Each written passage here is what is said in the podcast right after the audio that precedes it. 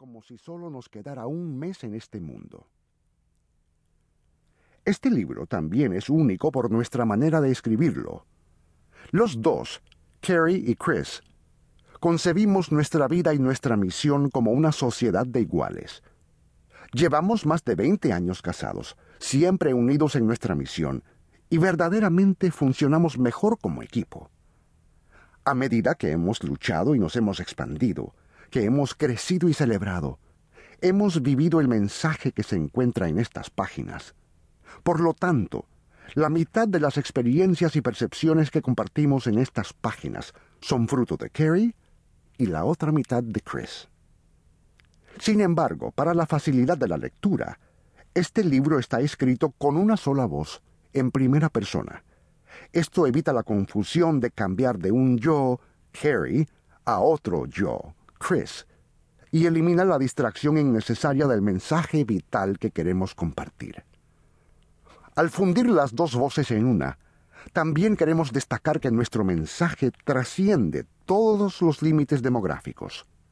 Afecta tanto a hombres como mujeres, a los que viven solos y en pareja, a ricos y pobres, y a las personas de todas las culturas en todo el mundo. Cualquiera sea el punto donde te encuentres en tu viaje, te invitamos a dar vuelta a la página y a comenzar a responder a las preguntas que cambiarán para siempre tu estilo de vida. Día 1. Introducción. Vivir el último suspiro. La muerte es más universal que la vida. Todo el mundo muere, pero no todos viven. Alan Sachs. Estoy convencido de que el temor de la muerte o de que nuestras vidas lleguen a su fin no turba tanto nuestro sueño como el temor de que, en lo que concierne al mundo, podríamos perfectamente no haber vivido. Harold Kushner. Nuestro tiempo en esta vida es limitado. Por mucho que esta idea nos haga sufrir, es un hecho.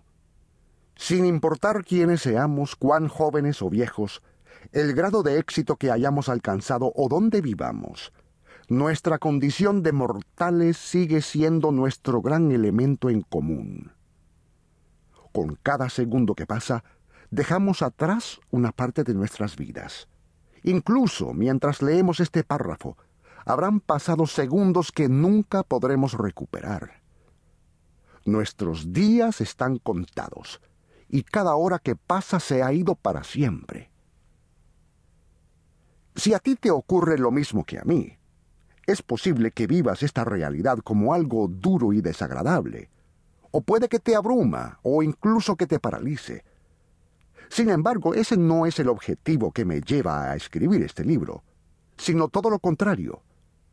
Estoy convencido de que en lugar de inhibirnos para que seamos prudentes, aceptar que nuestro tiempo en este mundo es un recurso limitado, tiene un poder de liberación insospechado. Si supiéramos que solo nos queda un mes de vida, la mayoría viviríamos de modo diferente. Seríamos más auténticos a propósito de nuestra verdadera naturaleza y más conscientes de cómo invertimos el tiempo. Sin embargo, ese contraste suscita enseguida una pregunta. ¿Qué impide que vivamos de esa manera ahora? Mi motivación para encontrar la respuesta, y más aún para vivirla y ayudarte a vivirla, nace en parte de mi experiencia como pastor.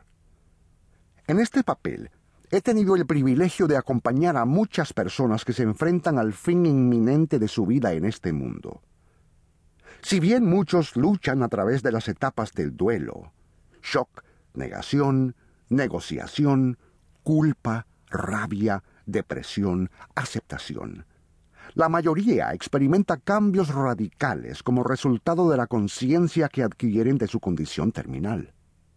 Se toman la libertad de decir lo que verdaderamente piensan y de hacer lo que verdaderamente desean.